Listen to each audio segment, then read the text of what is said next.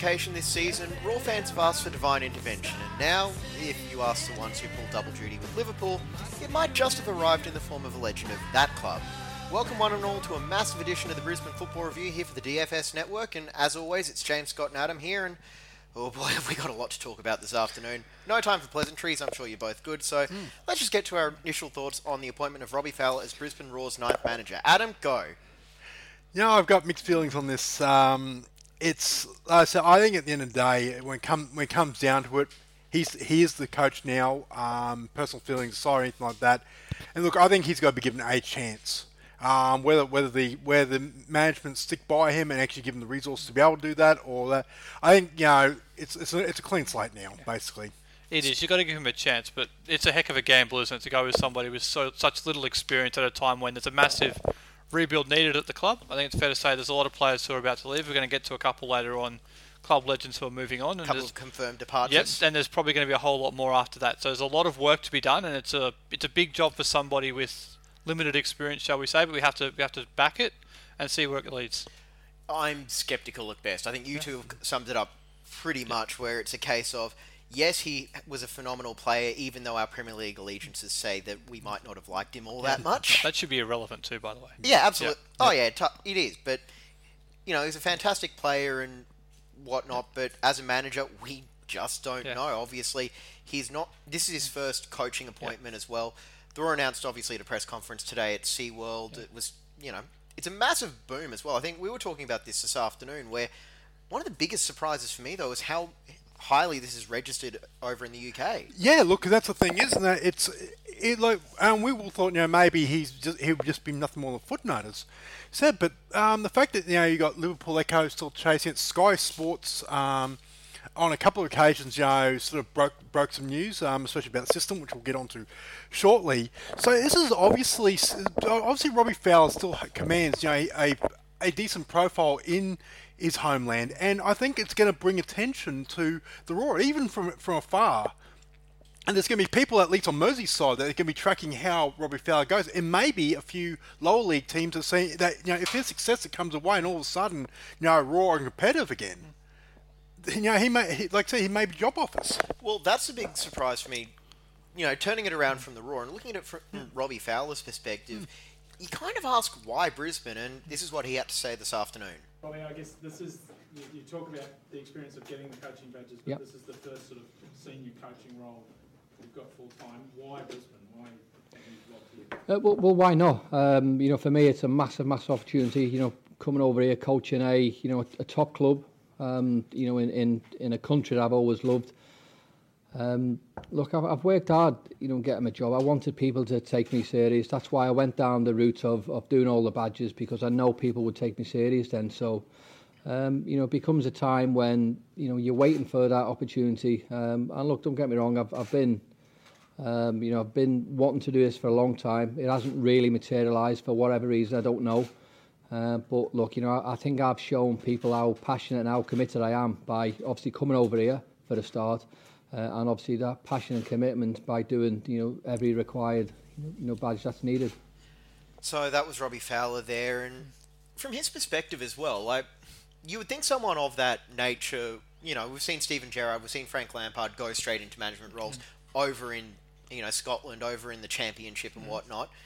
For him, this is a very interesting move as well because if this doesn't go well, what does this say about him as a manager, and you know, what could it do for him? Where if in 12 months the Roar are still finishing second last in the league, what Well, can you, it do? you look at a couple of other examples. You mentioned Steven Gerrard, Frank Lampard. They're examples that are still pending, whether it'll be a success or failure. You look at some of the other ones.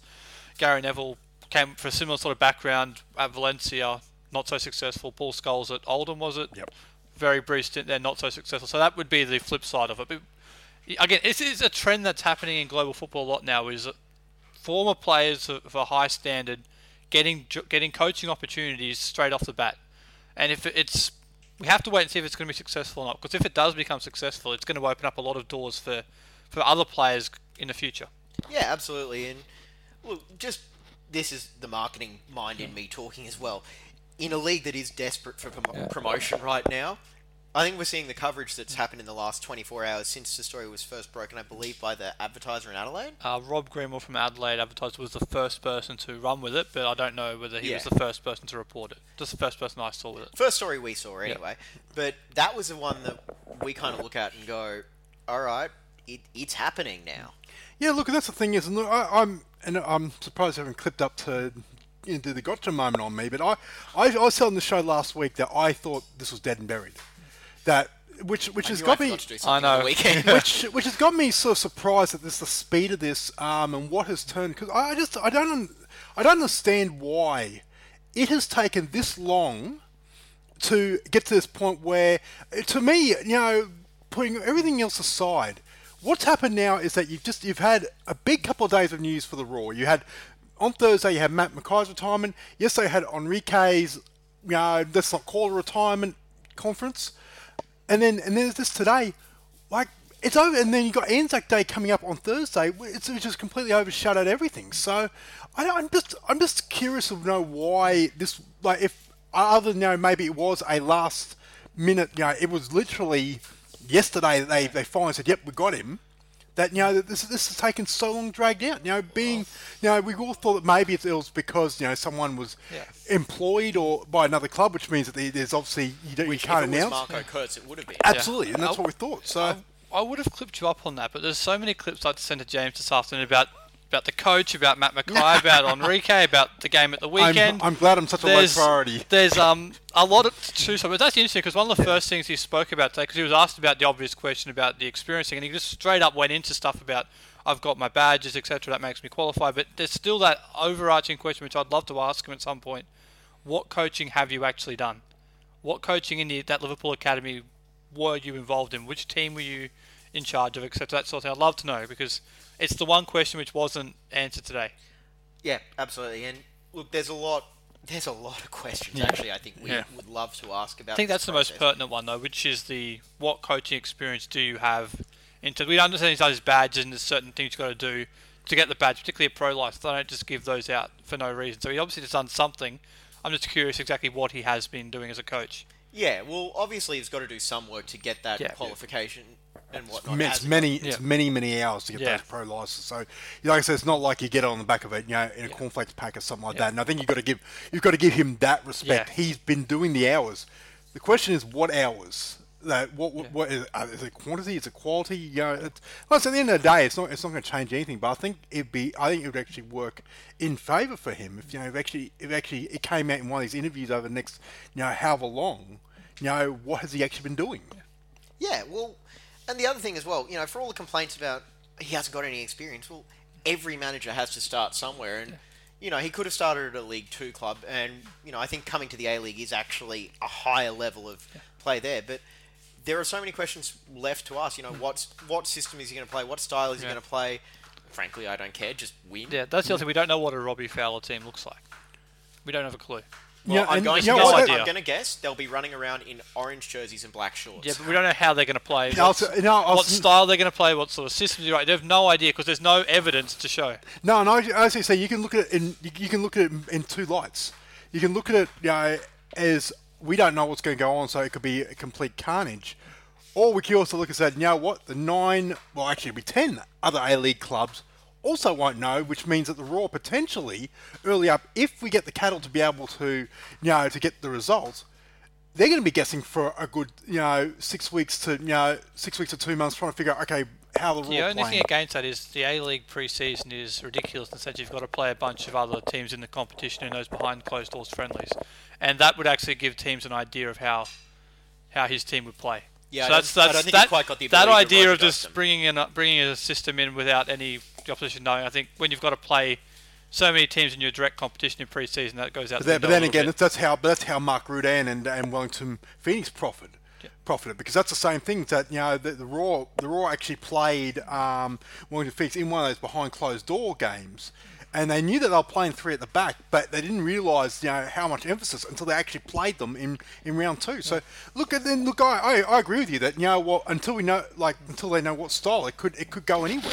But I think you know a bit of mystery and a bit of you know because I think it's the one thing that I think what caught out um, the Roar this season and with just John Aloisi in general is that unfortunately the Roar's play was way too predictable and you know to, to a point he tried to make little tweaks and whatnot. But I think that's where it is. So I think a bit of mystery might add to it. In the press conference, he did reference the old Brisbane Roar style about how they were attacking on the front foot, possession etc. But every coach does that. I mean, John Aloisi did that. Yeah. He didn't really play that style of play, so we'll have to wait and see. Yep, that's it. And look, there. I think the big thing for Robbie Fowler is, you know, now that he's in charge, we say it's recruitment. Bottom line, Yeah. he needs to, Yeah. you know, hit a ten out of ten. Obviously, we've seen the gold standard of recruitment in the A League was, of course, Ange in after the 09-10 season. Yeah. And, although to be fair, Tony Popovic last off season is pretty damn close to that. Well, it's- yeah, Brisbane, we talk about the visa players 2010-11 were obviously of that gold standard, and we've seen this year when you get them wrong, what it can lead to. So But not just the visa players as well. Think of the guys that he also brought in. He brought in Stefanutto, Paartalu. Who else? Who else am I um, thinking Matt of? Smith, um, James Meyer, a lot of guys, all, everyone had a point to prove. That was the big issue with everyone in that squad. right up to the coach. From the coach on down, had a real point to prove about this is what people are underestimating me. They're saying I'm not this, I'm not that, or I am this in a negative context. And they all came together and produced what was a fantastic team together. So that desire and hunger, I think, is massive as well. Yep. But, but I think it, Particularly I in your think- visa players, because they come out here thinking this is just a holiday, etc. There's problems. Okay, we've got a lot to talk about. But speaking of that recruitment, this is uh, what Fowler had to say about you know his knowledge of the A League and overseas contacts. What does this opportunity mean to you to be the head coach of a football club here in Australia? Yeah, look, I've, I've worked hard getting all my, um, my badges. You know, I'm obviously qualified pro license, worked really hard. So just to, uh, that's really to quash all the inexperience rumours, you know, I'm, I'm experienced in terms of getting the coaching hours in. I've worked really hard uh, and you know, this is where I want to be. You know, I've had, um, you know, I've been in, in football for a long time. Um, obviously this is my first big, big role uh, and one that I'm really looking forward to. I'm really excited. Um, I think you just mentioned yourself in the I think it's unfortunate for you know for a club the size of Brisbane to be having a bit of a tough time. Uh, but you know I'm all for looking for the positives, and uh, obviously me being here is the you know is the essence of the club maybe struggling. So um, I'm, I'm a positive part of that. I think. You've had some time here in Australia. We know how much you love this country. Your time with the North Queensland Fury and, and the Perth Glory. How much will you lean on that in terms of knowledge of the A League? Yeah, massively. Um, you've mentioned yourself. I had two good years here. You know, I loved my time here. My family did. Um, you know, I came over here. Uh, you know, people were saying, "Oh, you come over here for, for a bit of a jolly up." You know, I loved my time. I worked really hard, and hopefully that you know the, the people who I played with sort of learned something from me. I went home uh, and you know never stopped watching the A League. You know, I've watched the teams uh, all the while, and uh, you know it's taken me a long time to get back here, and uh, you know thankfully now I'm, I'm here. You have some very strong links to the UK, of course, from your time uh, with Liverpool. The knowledge of, of the footballing landscape over there, how much will you lean on that? What sort of players, maybe coaches, will you look to bring over from the UK to the Brisbane Roar? Well, well, look, you know, I was a player who was you know, passionate, I was committed, I had that drive, and I obviously want to you know, bring that type of player to, to Brisbane Roar. Uh, look, it's a, it's a tough job, it's a tough ask, uh, but I believe I'm the right man to do that, bringing in the right players. You know, I want to play the right way. You know, you mentioned before in terms of Brisbane, you know, they've had some fantastic years here in terms of what they've won. Uh, you know, the way they played football was, I mean, it was real, real good. You know, very easy on the eye. So yeah, of course, I want to do that. Uh, and I think you know, a club the size of Brisbane deserves to be back. Uh, you know, at the top levels of Australian football, uh, and you know, we will be there. Okay, Robbie, there are some more. All right, so that was uh, Fowler there once again. I believe that was from the Fox Sports feed where he was talking to Daniel Garb. Yeah, that was the very beginning of the press conference where he asked him those very obvious questions at the start, which a lot of people wanted answered. Yeah, so uh, that's probably why the audio is a little bit lower on that, just Yeah. in case you were wondering. um, my, I suppose my next question as well is obviously with the recruitment as well, and a first-time manager, he's obviously brought in his assistant as well. Adam, as an Everton fan, you can tell us a little bit about him. Yeah, look, um, it was something that we we not broke, but um, the, the news came out early this morning that um, former Everton, uh, Burnley, and Manchester City player uh, Tony Grant, um, he's he's he's going to be the assistant now. So obviously, it's, you have Robbie Fowler as the head coach, Tony Grant and Darren Davies will be his assistants.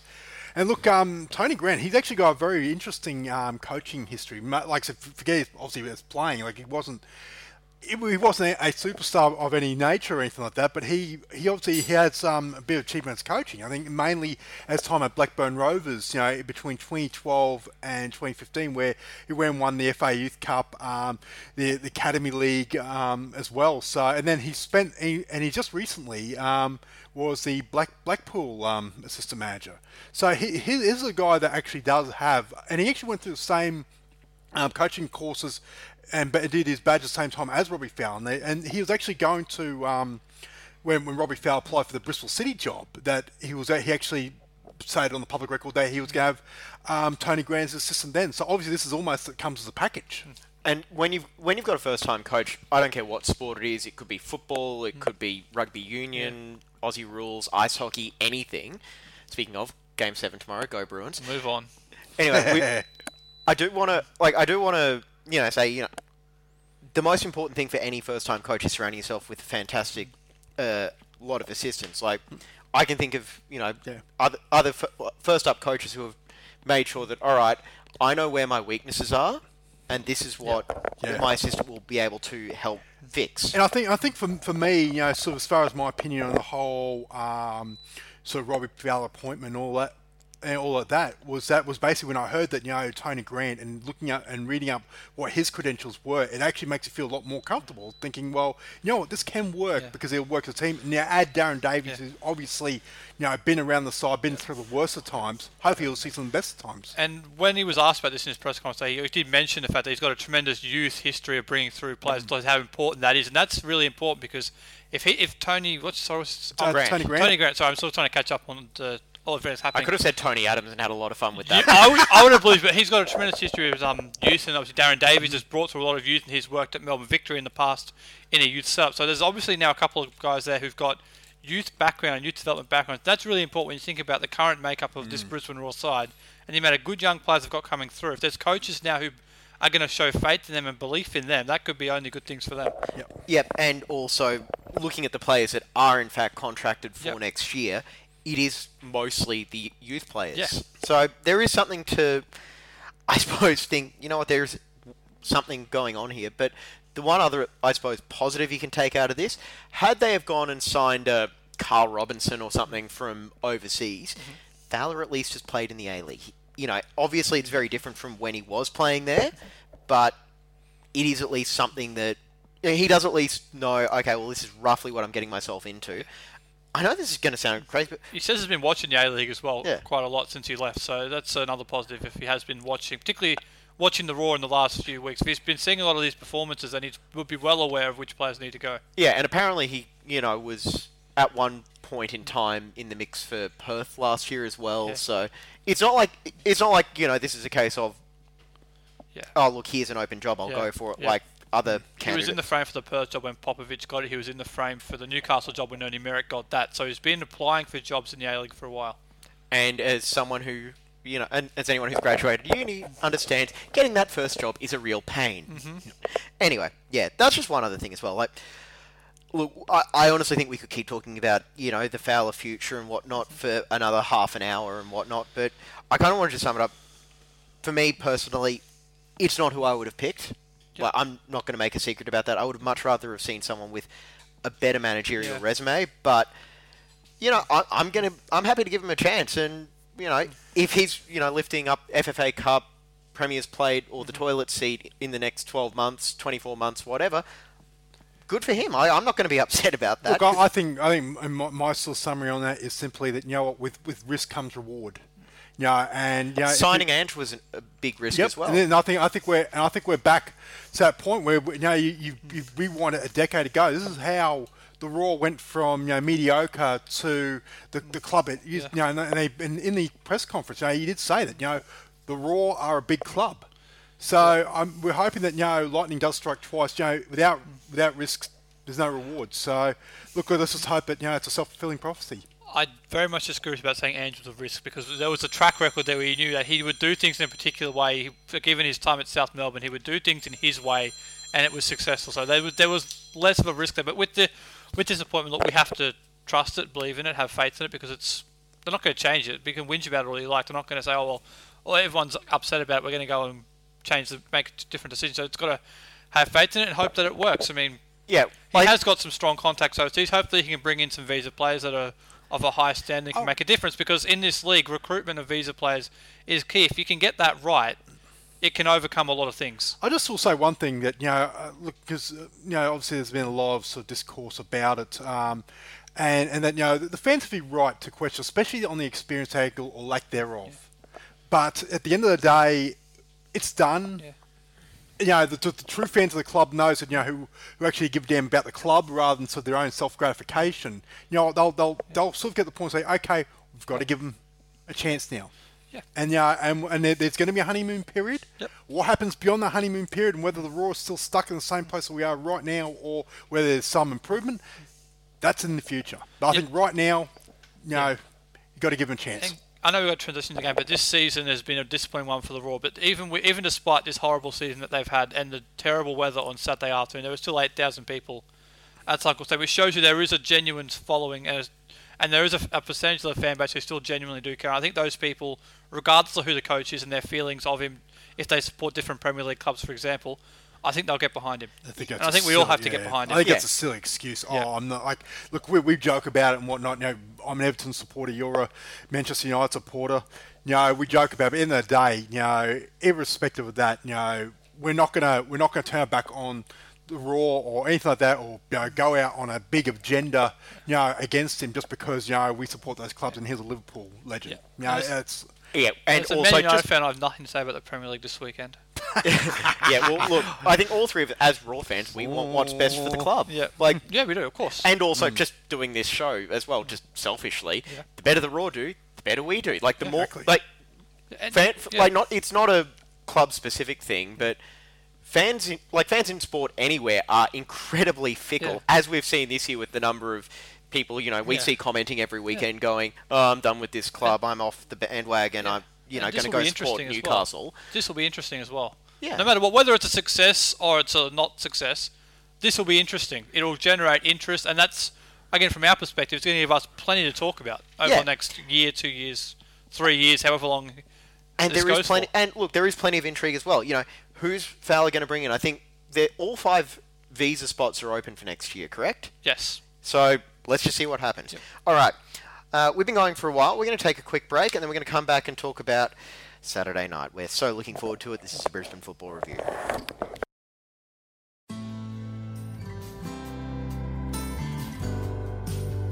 You're listening to the Brisbane Football Review. We'll be back after this. All right, we're back on the Brisbane Football Review in our post-Easter bloated special. I think we're still getting through the chocolates, as it were. Yep. and we will very, very briefly touch on Saturday night's A League result after the breaking news from last night slash this morning about Robbie Fowler's hiring as Brisbane Roar coach, and I think there's a lot to for him to work on. If Saturday night against Newcastle is anything to go by, I honestly didn't know what to expect. We suggested there might have been seven or so goals in the game. Unfortunately, hmm. six of them went the way of Newcastle. Scott? Yeah, they did. I mean, look, th- look, the young players have played so well over the last couple of weeks, but you could see they really did hit the the rookie wall. You'd know about this in the NFL when you when when Week young 13. yep when young players in they've when they've played three, four, five games in a row with a high intensity, they do tend to hit the wall, and that was pretty evident on Saturday night. I will also say that. They did. They did their part in the game. I think some of the senior players let let them down. almost like they youth the youth players maybe aren't getting enough uh, you know proper football opportunities at the moment in this country. Yeah, well, that's the thing. The thing is that you know, people like we, like this time last year, the the in joke was play the youth. You know, oh, why you got Dad's army? Well, you know what? This is this is the this is the reality when you have youth players playing is that you're going to get a good performance, and then you're going to get a bad performance. Anyone who's watched like NPL Yeah. and youth league results from the last Yeah.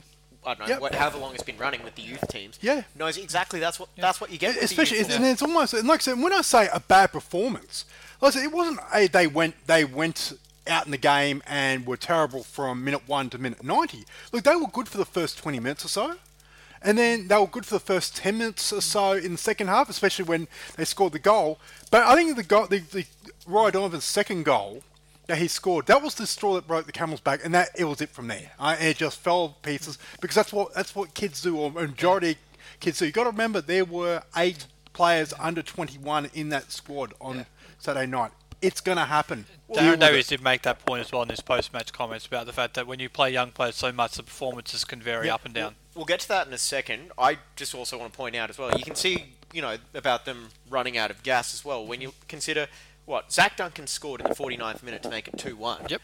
Then O'Donovan got one in the 55th minute, and from there it was Swim. 65, 69, and 90 seconds. So it was basically a case of, well, look, they had nothing left to give. Now, speaking of audio, I think we might run a few clips from the press conference now. So let's hear what Darren Davies had to say about the game in general. You know, you've got lots of lots of like players out, but that's the biggest loss in the club's like our league history will equal in terms of margin. Uh, what do you say? What what you know, what went wrong? Yeah, I didn't know that. I didn't know that. It is what it is. It is what it is. So we're in the position we're in. So I just need to move forward. We've got, as you say, we've got the position we're in. Those young boys out there are giving it all. So along with that statistic, it probably was the youngest A League team we've ever fielded as well. But it's the position that we're in. So we named 17 fit players. That's all we've got. It's where we're at. It's where we're at. So, no problem. Did you when you scored the you know you know four minutes into the second half, you know two one, could you sort of you know see? Well, did you think geez we're a chance, and then could you, you Well, know, believe what you know what sort of happened after that? I think if, if you know, as I say, that the, if you want to talk about the game, I thought the first 25 minutes we were very good. Should probably have taken the lead. Should probably have had one or two. We had the majority chances. When you're playing with a young team, they run out of intensity, they run out of steam. And that last 25 minutes of the first half, they were the, they were the better side. For that first 25, when we asked them to press at the intensity that, that, that they did, when we asked them to execute the things that they did, they, we did it very well and should have scored. Last 25, different story of the first half. We come in, they have a little bit of a rest, we try and adjust a few things, and the same thing happened in the second half. The first 10, 15 minutes of the second half, we were the, the better side. We score, we're on the front foot, a little bit of naive defending, and again, it is what it is. We've got boys up there. So I'll stick up for them. 100% I'm sticking up for them. It is what it is. The, the position we're in is the position the club is in. And we're playing young players who are giving it all. So I'm going to stick up to them to the very end. They're giving everything. They're giving all they got. So you know what? And I urge your supporters to do the same. All right, so that's obviously a very, I suppose, exhausted Darren Davies after a rough evening at Suncorp Stadium where, look, weather sucked, results sucked. There wasn't a lot of positives to take out of it, but one, you know, there was one, believe it or not, Zach Duncan. You know, I think built on a promising performance against was it Wellington. Yes. managed to actually convert one of his chances after having a few against Wellington and, and getting that finish on the board. And again, this is what he, this is what Zach Duncan brings to the side. Those runs in behind him. Wenzel Hall's had the shot, but he was the first one to react, making that run forward. He scored a pretty similar goal actually in the NPL a few weeks ago. So this is not out of character of him. This is this is the way he plays the game. And we started to see again those movements off the ball from him are fantastic, and it can be a it can really be a big part of his game going forward in the in a midfield for the Roar, where the, there is a need for someone who brings energy and movement. Hmm. And also, I suppose, you know, harkening back to segment one a little bit, you've got those young attackers. You've got Wendell Halls. You've got Zach Duncan.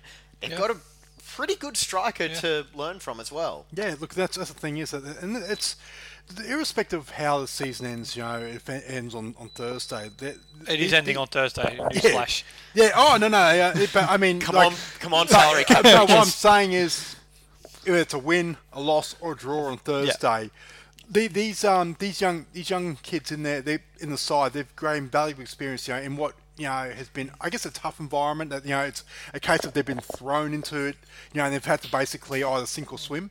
And I think they'll only get better over the offseason. So you got you got to sort of look in isolation for the youngsters and say you know what? Whatever they do from here they've got, they've got experience on their belt and you know they've got an off season to you know to learn their craft a bit more and you know, and go on there. I think you expect big things next season from them. And they will have, as we talked about earlier, a couple of assistant coaches who are highly pedigreed in youth development who will help them through as well. Definitely. Well, Adam, you asked a question to Darren Davies in the press conference, so let's hear what he had to say about uh, Duncan's goal and also about you know the young players actually hitting the wall. Brilliant. Absolutely brilliant. Highlight of the night. You know, he's a young boy, 18 years old, and um, for him to score is obviously a dream come true. Um, you know, and he was good, and, and you know, people need to be careful what you want. Oh, you want to play young players, you want to play old players, oh, you should be, yeah. Well, when you play young players consistently, they might give you a game at an intensity. They might give you two games at an intensity. But at a level of consistency and intensity, it's not going to happen. And those young boys tonight, um, you know, they, they faded, but again, they, they give everything. And, you know, we just need to rest them up now.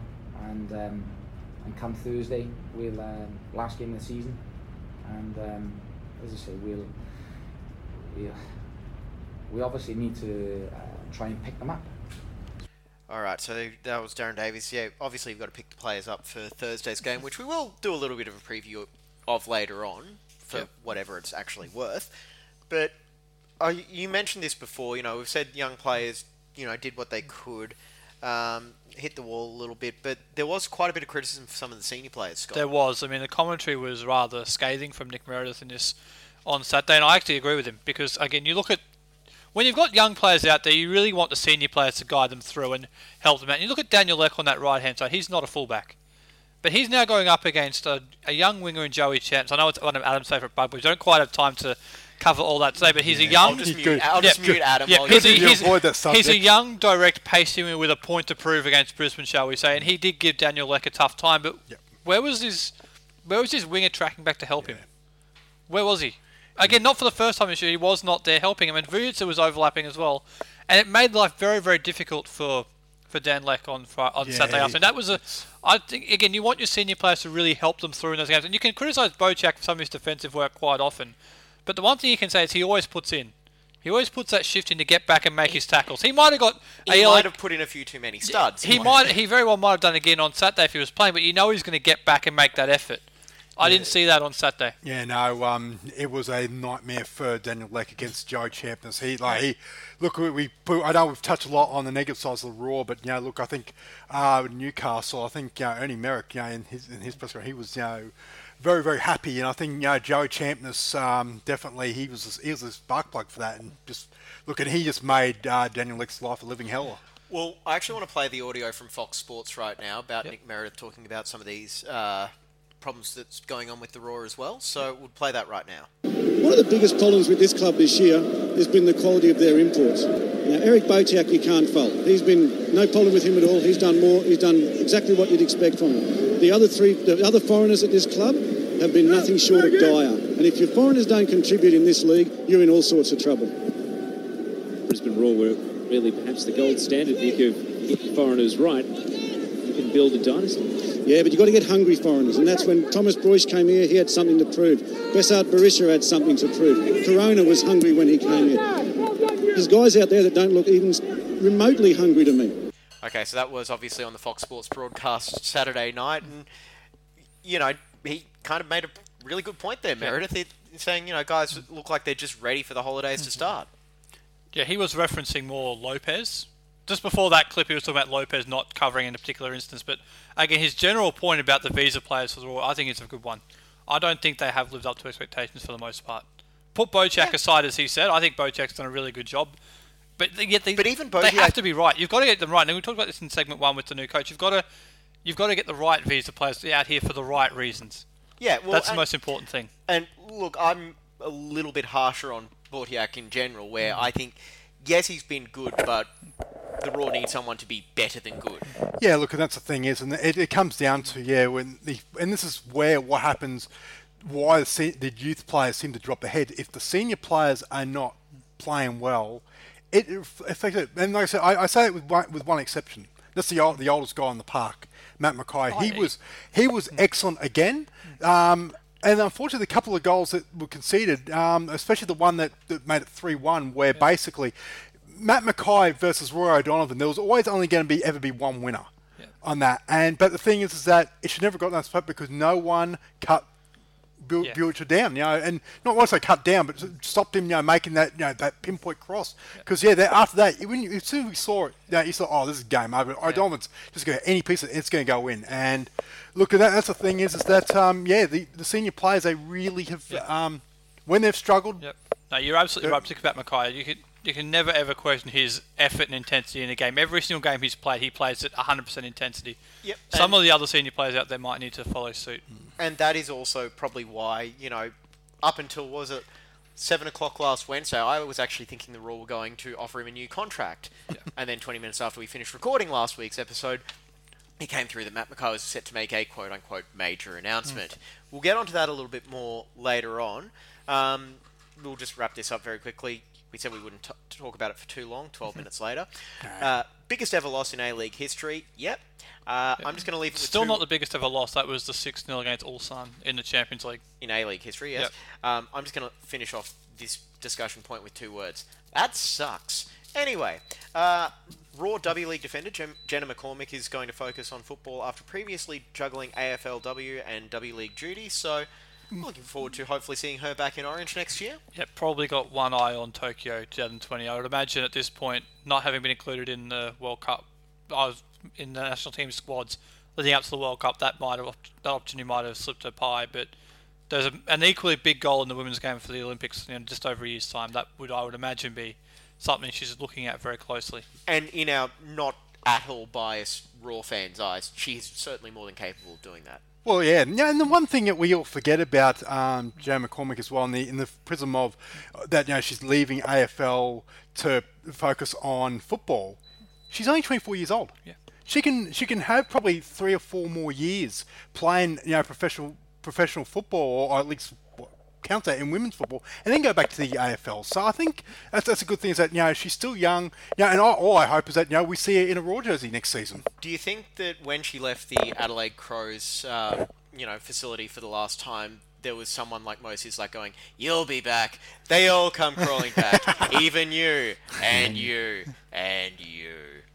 Well, I would imagine she'll be back. That's a great reference, but you're you're right. I really hope she plays for the Roar next year because it was a big, mind, big part of the mind I'm- you, she's already got Yeah. two AFLW premierships as Yeah. well already, so there may not be any need to go back. You know, and it's it's good that you know she's chased her dream on a more, you know, on a more global, stage. And look, you know, uh, uh, like I I hope we see her in Orange next. Year. Hear that, season. AFL? Global. You're not. You're not global.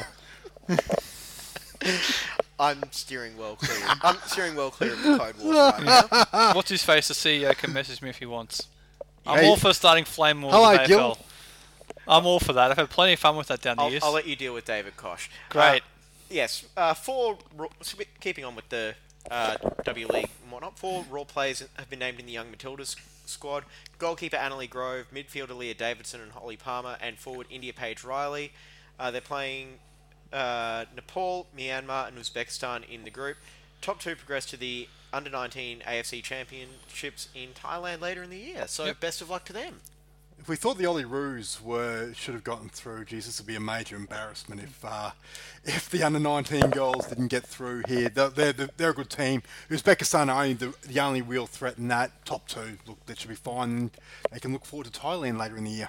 Anyway, um, now this is normally where we would go through the NPL results in some great detail, but we're just going to uh, run through the scores quickly uh, because if you want more detailed analysis, you can go on our Facebook page, the Roar Review. We're still working on changing that to Brisbane Football Review. It's a long story.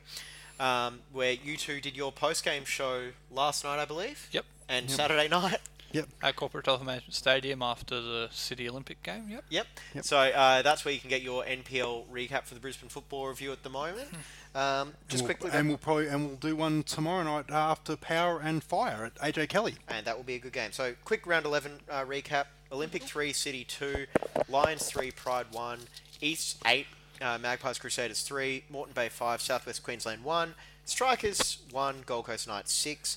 Gold Coast United and Redlands was postponed because if you don't live in Brisbane, it's been very, very wet this weekend, which made for a fantastic weekend to go away to the beach for the for Yeah. the last five days. The only thing I'm going to say about this is um six one. I've seen that scoreline somewhere else this weekend. They really like following in the footsteps, don't they? Doing the Perry Park.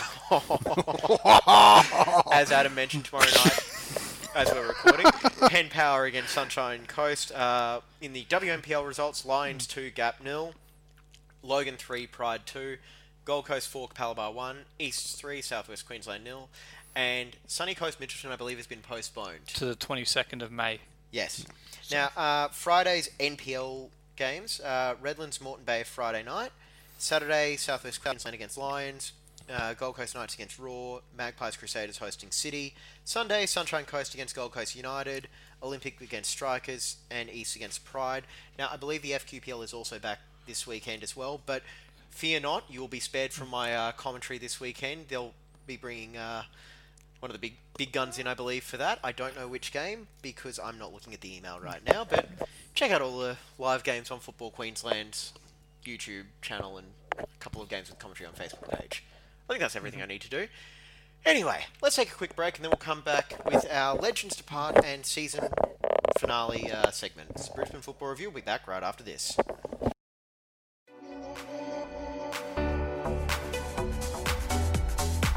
You're listening to the Brisbane Football Review. We'll be back after this. And we're back for the final segment of the Brisbane Football Review here on this Wednesday, uh, Tuesday evening. Sorry, force of habit there. James Scott and Adam here with you, and um, as always, welcome any questions, comments, feedback, etc.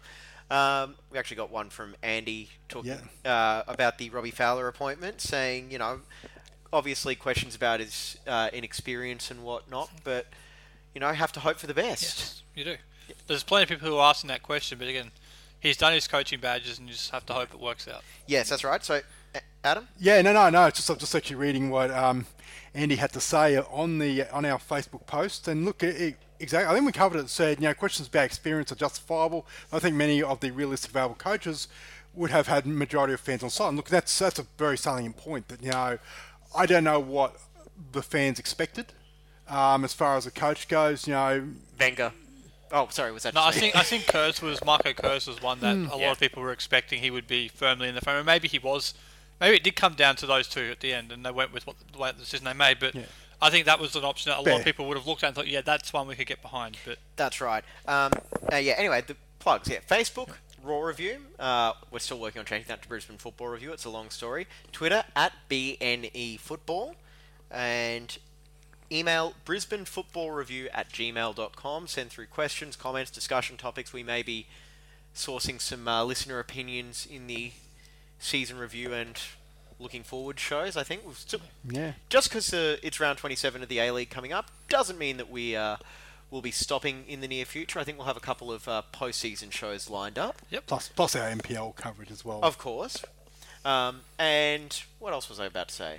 Oh, yeah, that's right. You'll obviously be listening to this podcast on one of Whooshkaa, iTunes, Spotify, TuneIn, Radio Public, or Stitcher. Close enough. all Anyway- good and all other pay, podcasting platforms. Yep. That's right. Okay, we've got the Three Stooges uh, thing out of the way. And Thursday uh, was a bit of an emotional day at Suncorp Stadium as uh, Matt McKay announced his retirement from uh, all sorts of professional football. Uh, first of all, oh yeah! Of course, that wasn't actually Matt McKay's retirement announcement, although it would have been hilarious. That would have been fantastic if we did that, wouldn't it? that was from, of course, the 2011 Grand Final. First thing he said when he walked up on stage as the winning captain. It's a day that's been coming, I suppose, as well. Um, yeah, it's a bit, bit of a sad day though. McKay's been so, like synonymous with Brisbane Roar from day one as well. And during the press conference, I actually asked him what it meant to be a uh, one club A League player. There was a bit of interest throughout my career from other A-League clubs, but um, yeah, my phone was pretty much only dialed to Brisbane Roar. Um, wanted to come home. Um, when that opportunity arose, uh, the time was great, um, and I signed a you know four-year deal back here, uh, which was yeah, huge for uh, not only for myself but for Amanda as well. And um, we knew then we could start our family, and um, and the bonus was that you know a World Cup was on the horizon, so I had to I had to be playing. So that was that came into my decision, and and I'm very grateful the Roar gave me that opportunity and that contract uh, because we won that title that year, uh, leading into a World Cup. So um, yeah, that was huge, really huge. So there's Matt McKay talking about, you know, being Brisbane Roar being the only A League club he's played for, and I think it's actually kind of good that he's, you know, able to say the Roar are my only A League team. It would have been a tremendous shame if he'd played for another A League club, wouldn't it? You think Not that I think it would have happened. Yeah, but- no, but you think about around the A League, there's a, few players who are really synonymous with their club. You think about like Leigh Broxham is Melbourne Victor, for example. I mean, I, I know Alex Brosque did play a season up here, but you think he, you think of him, you think of Sydney FC, for example, and it's it's good that that is the case in a lot of respects because for those those fan bases, that that those sort of players can then become icons and legends. And up here in Brisbane, certainly Matt McKay fits that bill. Yeah, look, um, there's, there's not much more that you can cover on, on Matt McKay. You know, I, I just think it's it's great that you know he go and- we've, we've said it for a while now that when he- it's a, that the good thing is that he chose when to retire, not he was pushed out by a new coach or you know by injury, which is unfortunate for another legend that's about to depart. But at the end of the day, it's it's I guess it's fitting that you know probably when when you talk about you know he may not have been the best player the Roar's ever had. I think that that's um, there's another certain uh, number 22 that we we've talked about that probably has that place as the, as the best Roar player of all time. But he is probably the most synonymous, and it's, it's just thankfully that he gets to go on his terms. Yeah, and you know, I'm a big believer in it's always better to leave a year too early and a year too late. And as you mentioned with Broich, you know, he left every even though he only had one good ankle, he left everyone thinking I can still play another hmm. year. Yeah, he might not be the best player to play for Brisbane, but he's the greatest player of Brisbane. Or you think about what he's meant for the club all along. He's been here the whole time. Everything, all the ups and downs, he's been there for it all, basically. It's actually apart quite- from that two years when he was overseas hmm. with Rangers and and I forget Busan IPark Busan and- Ipark and Chang Chang Chung Yatta, I think it Yeah. was, are the three clubs. But apart from that little stint overseas, he's been here the whole time, and he really is Brisbane Roar. And you know, and the one thing as well is that he, it, the way he served during that two-year period, you know, he left, he left winning the title, and then I believe when he came back, I believe that was a day we thought, you know what, that t- that 2013-14 team was going to go all the way because he that he felt like he was the missing piece. So, so basically, in the time away, and it was like nothing really did change. So, and look, it's just going to be weird next season, you know, not seeing Matt McKay as part, you know, of the squad. But you know what, you congratulations on a, on you know, a legendary ca- career. And after the press conference, I had a chance to chat with David Pourre, the managing director of the Roar, and asked him this question. So, on the pitch and off the pitch, how hard is it going to be for the club to replace what Matt McKay's meant to them? Oh, I think it, you can never replace it on and off the pitch. Um, you'll always find different people to take positions, but you can't replace the person that Matt McKay is and the character that he represents and the people that he's connected with from past owners, present owners, um, fans of the club, members of the club, sponsors, his international duties, his Socceroos fellow friends, the coaches that he's had. You can't replace that. That takes a unique individual because um, if it was that easy, we'd just have a you know a chorus line or a, a, line of people just waiting to come in and be the next Matt McKay. Um, he's unique. He'll be one of a kind, and the club will always remember him, reflect on him with um, good thoughts and the contributions he's made. Um, but importantly, he'll always be part of the Brisbane Royal family. And our thanks to David Pourre for taking a few minutes to chat with us after that. And yeah, it's it's going to be a real big hole in the club itself, isn't it, Scott? Yeah, it will be a massive hole. We mentioned it before. He's the last remaining player from the opening, from that first ever game against Sydney FC down in Gosford in the Oceania Champions Cup qualifiers in 2004, I believe that was. Oh, it might have been 2005. I forget. Well, no, it was 2005. But that's a, that was a long time ago. Obviously, and he's the last remaining player from that last remaining player from the first ever A League game. And yeah, it's a massive hole to fill, and someone's going to have to come in and fill those shoes. It's a it's a massive hole. Truly an end of an era. Yep. And thankfully, he's ditched the frosted tips, trying to look like a member of NSYNC. He might bring those back. You never know. You Why never not bring know. it back on You've got Thursday? Plenty, you got plenty of time on his hands now. Bring it back on Thursday. Why not? Well, he's actually uh, said that he's got a lot of um, got a lot of things going on in his life. I think he even gave a plug for a couple of his uh, side businesses during his press conference, which, if you watch, it actually is very good. Good, you know, it was a spend- really good um, press conference, I think. You know, the, the statement, the questions that, that were asked. It was just, it was a real feel good, you know, Yeah. sort of moment. I think one of the, I think the, one of the highlights of the Roar season, actually. Yeah, but we don't really have time for it. But it's a great quote from Nick Meredith talking about Ange Post- Ange Postecoglou's thoughts of coaching Matt McKay as well. you that know was what? I'm going to make quote. an executive decision. We do have time for it. Oh, good. Matt was one of the most incredibly strong-minded footballers I've coached. I actually built the Brisbane team around him. I had known him from our time together with the young Socceroos and knew he had all the characteristics for the short passing game I wanted to build. Technical ability and courage. Once I convinced him at the Roar we were on the right track, I knew we would achieve great things. Of course, he then left me after the first year. I got to work with him again with the Socceroos, which was fantastic. We won the A-League together and went to a World Cup and also won the Asian Cup. One of my favourite all-time players to coach. So that was uh, Ange Postecoglou via Nick Meredith there at the press conference with nothing but praise for Matt McKay and someone who is definitely going to be missed. And I think a discussion topic for two weeks' time will be who's going to replace him as club captain.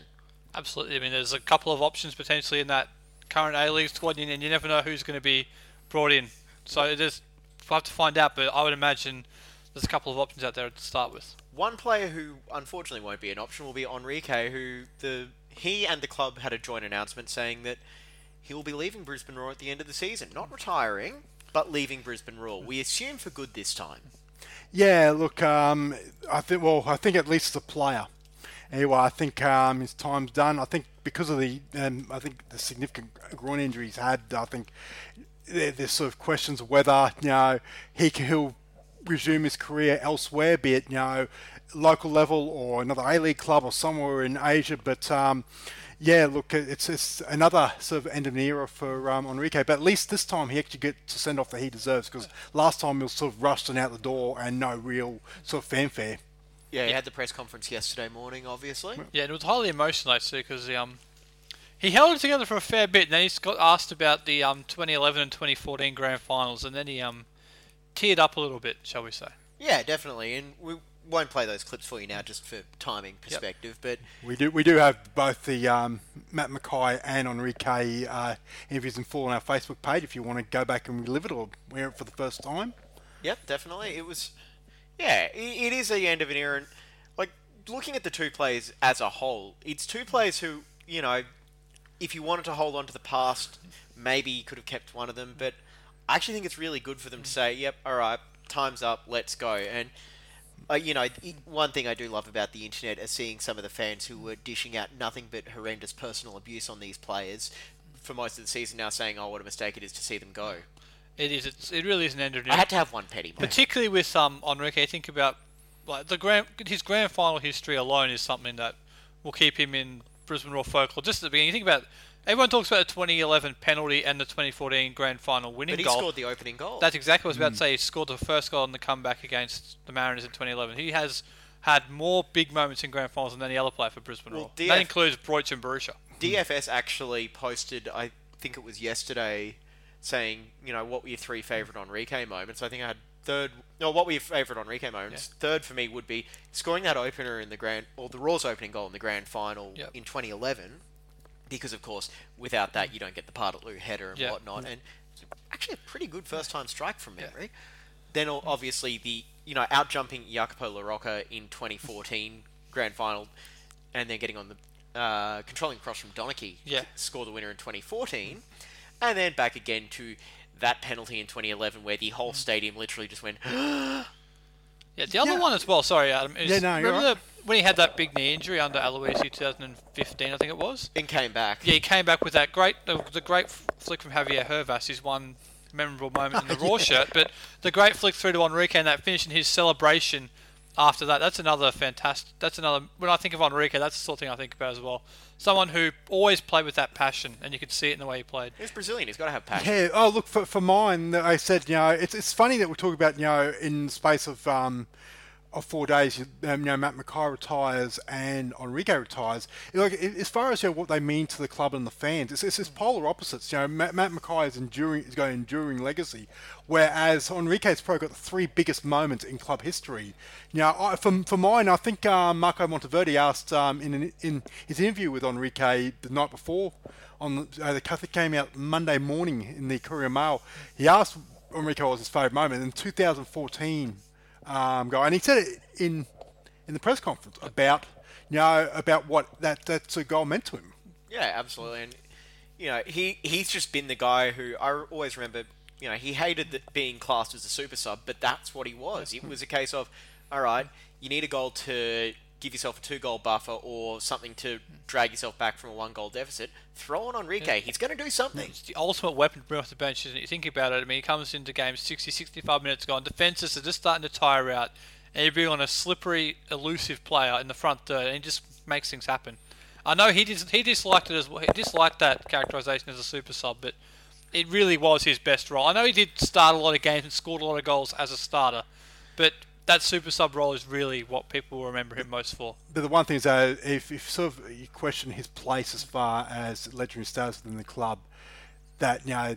It's, he is he's the sort of player that you that the fans sing songs about. And, you know, I guess know, being a sub, at least know, every home game without fail, if, if they're up at the well, when they warm up, he gets serenaded with his song. You know when, when he's warming up in the first half. So that that's what he means to the fans. And look, he's not gonna he's not gonna go down as the greatest player as far as you know, technically gifted or whatnot. But you know what? Again, another club legend. You know, and a, and if it is the end, either way, you know, a very deserved you know career at the Roar. Yeah, and I think the questions you asked him yesterday, Adam, I mean, about the fact that he arrived 10 years ago is it's amazing when you think about it. He arrived 10 years ago with another Brazilian player on trial. I forget his name, but uh, Frank Farina brought him over. And look, they brought him in and they, they threw him into a semi final, ironically, against Central Coast in that 2008 9 final series. And in, he's been here all that time. I I, I, remember know he that. left briefly to go to Adelaide and over to Asia, but he's really been here for almost a decade, basically, in Brisbane Roar colours. Certainly, and again, it's another player who whose impact might not have been as good as it was, you know, in the early days of his career, but it's still another, I suppose, leader that you're going to have to find a way to Yeah. replace. So, Leads by actions, not so much words, and they're they're all, they're always a good leader to have in the squad. yes, and I do think those two are going to be automatic inductees into the Roar Hall of Fame. You know, You'd you've say got, so. you've got this year and next year sorted. All right, so now we should probably talk about Thursday's Anzac Day uh, spectacular against Adelaide United, where nah, not a lot on the line for the Roar. They're pretty much guaranteed ninth spot, but they can screw up Adelaide's chances of a home final at least for a few hours. Well, uh, Adelaide are going to have to, if they don't win this game on Thursday, they're going to have to look to Perth on Sunday afternoon, the very final game of the season, where Wellington, if they do beat Perth, which I don't see happening by the way, but if they do, Wellington could still snatch that fourth spot. I think it's going to be Wellington Adelaide will be playing each other. It's just where that's going to be. And for Adelaide's point of view, they will want to come up here on Thursday and make sure that that game is at Cooper Stadium in front of their home fans. The only, I suppose, question about Adelaide's approach to this is: Will Marco Kurz say, "All right, we need to, you know, be fresh and firing for the finals"? Could he potentially send out maybe a below strength squad and say, "All right, we're giving ourselves a de facto bye"? Look, I think do that at your own peril. I think as far as Marco Kurz, I, look, I don't think he's got this, this depth in the squad at the moment to be able to. I think they've got it. They've got to go for it because, like I said, this is a big occasion. You know, Thursday afternoon, Anzac Day, all the fanfare that's going to go on with the Roar. You know, you've got the, the Fowler unveiling, you've got you know retirement you know presentations for you know for Henrique and Matt McKay. The fact that you'll have the Anzac Day ceremony, which will, this will you know which will then change up the preparation because instead of coming out and playing, the players are going to be out there for you know eight ten minutes. You know, if there's all these things going, and also as well, probably the biggest crowd of the season for the Roar, who you know they want one last you know you know, sort of you know, performance from the Roar, and you would hope that from a Roar point of view, that the players step up to the occasion. And that, that's the one thing that you know that Adelaide United have got to be aware of. They they're coming into a cauldron Yeah. on on Thursday. We hope. hopefully, Yeah. One last thing on that, I do think um Adelaide, if they did, if it was say a Saturday or Sunday game going into finals, yes, they might. But the fact it's a Thursday game and they'll have, even if they play home Friday night, they'll have eight days to prepare for that game. I think they will go full strength here to make sure they get that home final. And for the Roar, it's a great opportunity. I mean, they've had plenty of tough tussles with Adelaide this year, plenty of dramatic moments, red cards, etc. It's a real great moment, just a real great opportunity to just throw one last wrench into their season and make life more difficult for them because the two games this year between Adelaide and Brisbane have been dramatic to say the least. Yeah, and well, you kind of led into what I was about to mention is, you know, it's kind of one of those rivalries that just sort of came out of nowhere as well, because you consider, you know, as Roar fans, obviously, you know, you see Sydney FC, Melbourne Victory, or as I prefer to call them, Brisbane Roar B. Uh, You've got those two sides as your main sort of. For, for me, for me, it's like the third city showdown. Like I said, you're not gonna like I said Sydney and Melbourne obviously your your biggest season where, but like I said, you know, who who's third in the pecking list order as far as is Brisbane bigger than Adelaide? Depending where you are, is where thing. I think that that might be, you know, it, it might be sort of intangible, but you know, for some reason, whenever Adelaide and Brisbane are on the park, things happen, all- and I think with the grand stage on Thursday. Look, I think we might see some more drama. It's always been to, if you remember back to the very early days, Miron Bleiberg and John Kosmina had some very, shall we say, animated discussions on the sideline. I when remember, those days, I so remember is- Cozzy. I remember Yeah. After winning the penalty shootout. Yeah, this Uh, has in the- been this has been a, a rivalry between two clubs from day one. For on no the field, reason- there's no there's no actual animosity or any genuine reason for it. It's not like a Sydney Brisbane origin type thing. It's just these two teams from day one have always had this issue with each other, and I look forward to that continuing because if this if this Anzac Day fixture does become an annual event against Adelaide, one it, that could really take it to the whole new level. Absolutely. Um, for the Roar, Bautheac and Pepper are going to return from suspension. I thought Bautheac got two games. Uh, we were talking to Dave on Monday at the Henrique thing. Apparently, it's only a one game. Okay, ban, shows how much attention I was paying. Yep. So of course, because they would have had the amnesty. So yeah. anyway. So I believe Henrique, I believe um, Bojack will be available. Okay, well, we'll probably get confirmation of that in about 20 minutes when the squad email gets sent out and we're finished recording. Uh, might see McKay return to midfield as well. Hmm, that's a good question. Um, yeah, Pepper's you- back fit, he and yeah, you'd say Pepper and defence. Tonic will. Yeah, so yes, he will. But then again, you know, do you really want to change it? I think, it, yeah, it's. Well, I think after I think he six will. goals, you Yeah. probably have an excuse to change it. I think if you can do it to get Matt McKay running around once more in his natural position, I think that's what people would really like to see. I think I think Pepper deserves his Uh, place yeah. back. So and I think yeah. having two fit central defenders there with Pepper and Tongik, who the new coach may well want to look at as a potential combination, either as a first choice combination or more of a backup combination, I think that's a logical thing to do to, to pair Pepper and Tongik together. Yep. And there could be a few other players potentially getting their farewells as well. Uh, Yeah. yeah, there's there's a lot out of contract, and Hmm. last chance for a lot of them if the the new coach is going to be there in the stands. So I- I it's a think- last chance to really impress him in person. I think yeah, I think there's no more. I think if, as far as I'm concerned, no more than the the visa players. You know, I think we I think we, it's without any official announcements. I think those who follow social media know that Thomas Kristensen's gone at the end of the season, um, but we don't know yeah about Toby Mikkelsen and um, Alex Lopez. I think they'll be bo- they're both playing for contracts on. Um, on Thursday, so I think they're the ones. I think there's a couple others. I think you know, guys like a Charles Lokolingoy or a um, Ali Babala who really haven't featured that much. I think as well. Do they want you know to be part of the future of the club as well? No, they, and they I need can't step see up. both of them being kept. But look, No. that's a whole other discussion. We'll Mm. just close out with a couple of quick fire predictions for this Thursday. I'm going to lead off with red card. Absolutely. I okay, we, anything other than score. Uh, look, I um, I actually think, I think there's gonna, I think it's gonna be two one.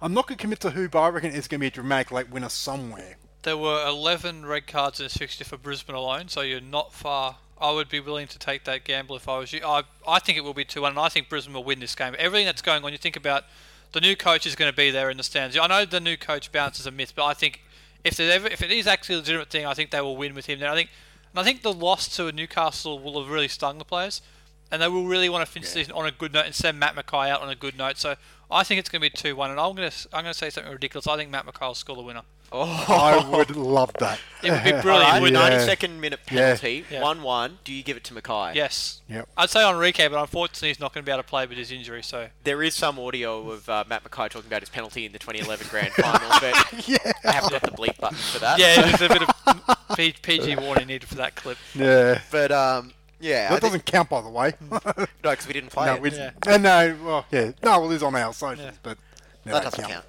anyway, yeah, I well, I w- my big concern for this game going into it could have been, you know, with nothing really to play for, the Roar players might have had their suitcases and already pre-checked in for the end of season holidays. But I, I am actually expecting a much more competitive game now. It- also, this- sorry, so I just thought one last thing. I just want uh, more of a general about this Anzac Day game on Thursday. Is congratulations to Brisbane Roar for opening up, uh, giving the free tickets out to the veteran return service and veterans for that. I think, and that's just going to add again add to the atmosphere. Look, I hope it's a big crowd on, on Thursday. I really do. I think you know, look uh, on on the field, it hasn't been a great season results wise, but you know, at least one last time, a big stage, big occasion. You know, fans, please get out there. You're absolutely right about that. It's an event that it's a historic day in this country, obviously, and it's great to see football now represented on that stage. We obviously know we've seen all the other the other codes of football have had really big events around Anzac Day Hmm.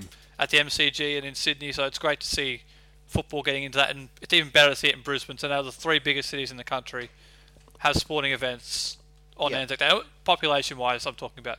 I thought that was a bit of a shot there. Anyway, that's going to be it for this edition of the Brisbane Football Review. Thanks, Scott. Thanks, Adam. Good to see you again, James. Adam. Yes, and thanks everyone for listening. Get out to the football on Thursday. Enjoy the final game of the Roar's A League season. Get out to the NPL. Yeah, we'll be NPLW. there tomorrow on in the peninsula. Yes, get out, enjoy the football this weekend. There's a lot to there's a lot to take in, so enjoy it all. And we'll be back next Wednesday to recap it all and look ahead to the Roars off season. Thanks everyone for listening. We'll talk to you then.